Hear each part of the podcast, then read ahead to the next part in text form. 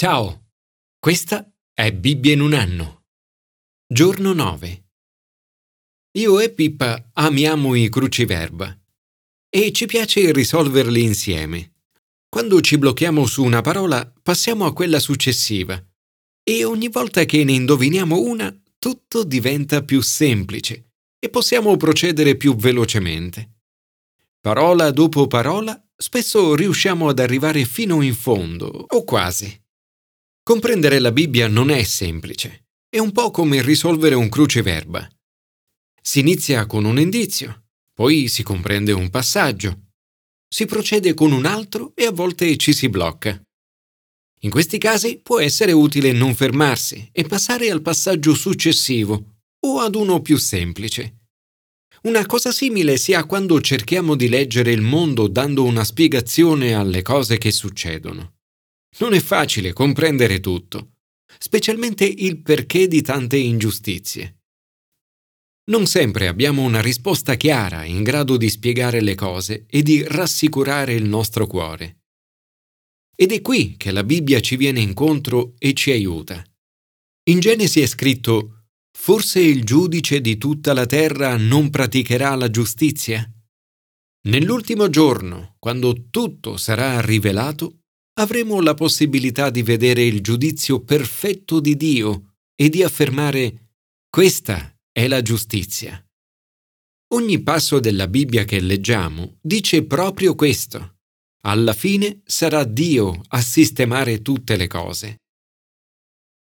Commento ai sapienziali. Fidati di Dio che sistemerà ogni cosa e confida nel suo giusto giudizio. Molte persone oggi pensano che credere in un Dio che giudica con giustizia è qualcosa di difficile da accettare, di negativo e che può portare ad atteggiamenti di violenza. Ma la realtà è che quando le persone smettono di credere a Dio e che un giorno Egli giudicherà con giustizia, sono tentate loro stesse a giudicare e a cercare vendetta da sé. Davide si fida di Dio e crede che Dio giudicherà con giustizia. Sorgi, Signore, nella tua ira, alzati contro la furia dei miei avversari, svegliati, mio Dio, e metti un giudizio. L'assemblea dei popoli ti circonda, ritorna dall'alto a dominarla. In altre parole, Davide ha fiducia che Dio interverrà giudicherà e affronterà i suoi nemici. Credere ad un Dio che un giorno giudicherà con perfetta giustizia significa lasciare a Lui il compito di giudicare e a noi il compito che Gesù ci ha assegnato. Amate i vostri nemici e pregate per quelli che vi perseguitano.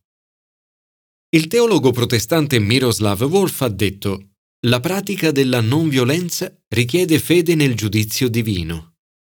Se credessimo in Dio e che un giorno sarà Lui a giudicare con giustizia, tanti problemi del mondo di oggi sparirebbero all'istante.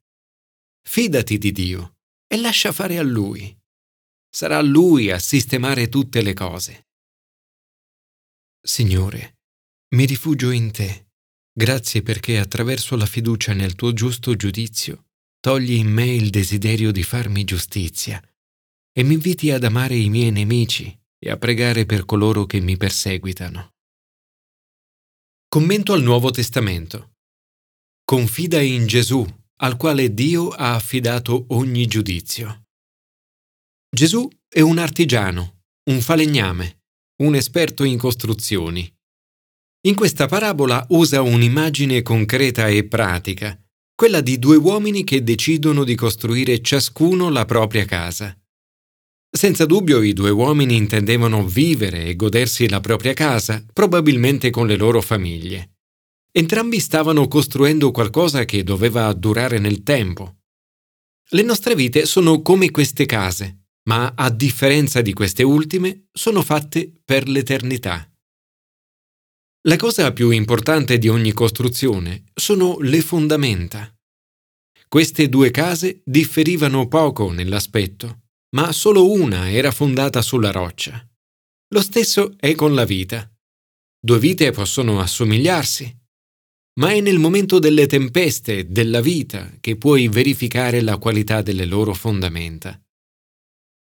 Nella vita affrontiamo sfide che si presentano ogni giorno in modi diversi. Incomprensioni, delusioni, desideri insoddisfatti, dubbi, tentazioni, battute d'arresto. Anche l'avere successo a volte è un test. Ci sono poi i periodi di stress, la sofferenza, la malattia, il lutto, il dolore, il trauma, la tragedia, la persecuzione e il fallimento. E alla fine della vita troviamo la morte e il giudizio di Dio. Riferendosi al giudizio di Dio, il profeta Ezechiele parla di pioggia, grandine, uragani.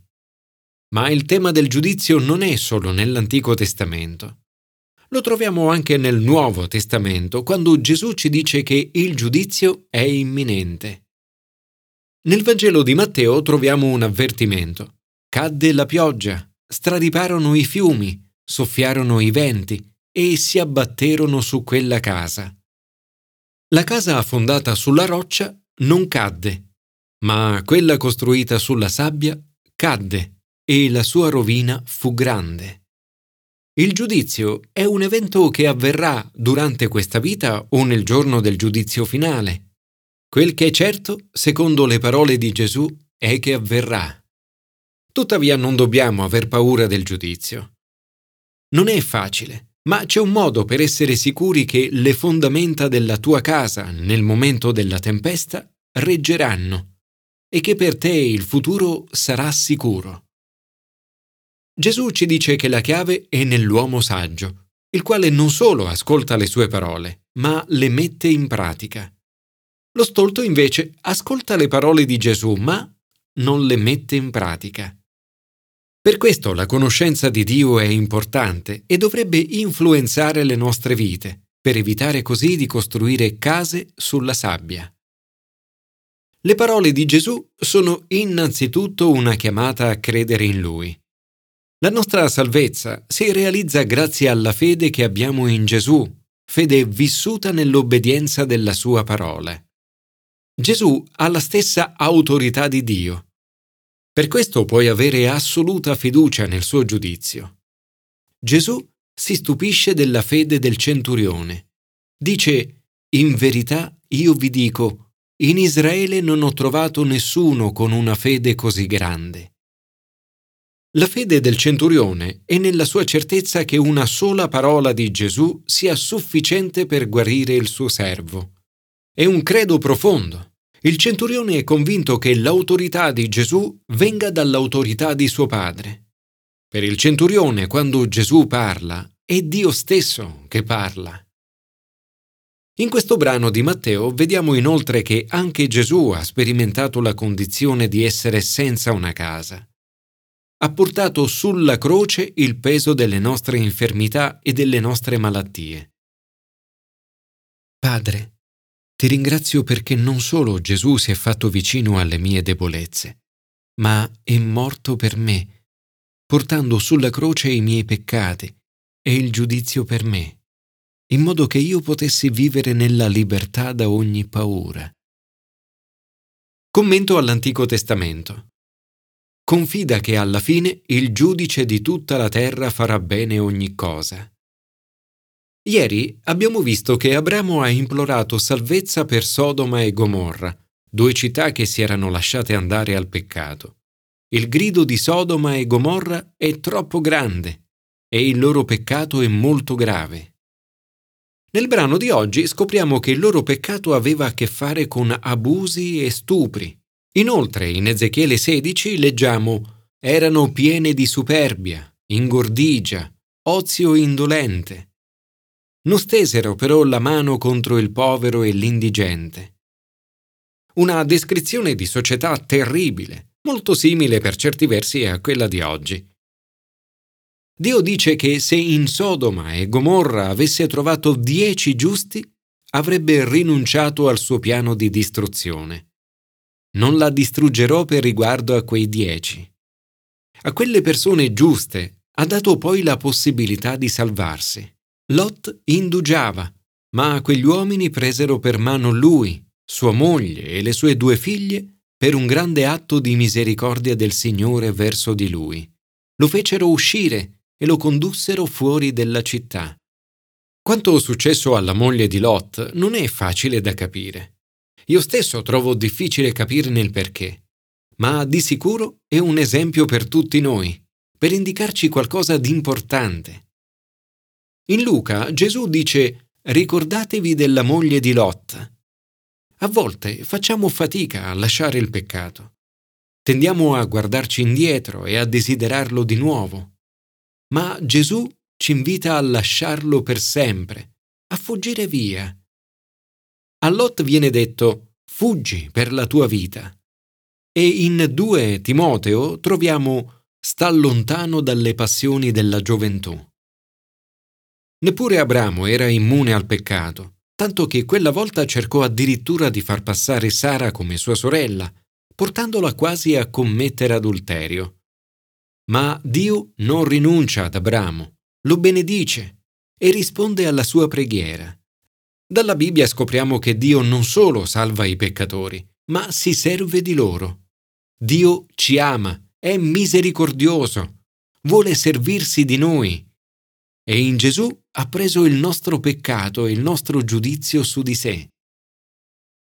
Signore, grazie infinite per la croce di Cristo e per tutto ciò che essa ci donerà nel giorno del giudizio. Grazie, Signore, perché mi hai fatto sapere che alla fine tu, giudice di tutta la terra, giudicherai il mondo con giustizia e misericordia.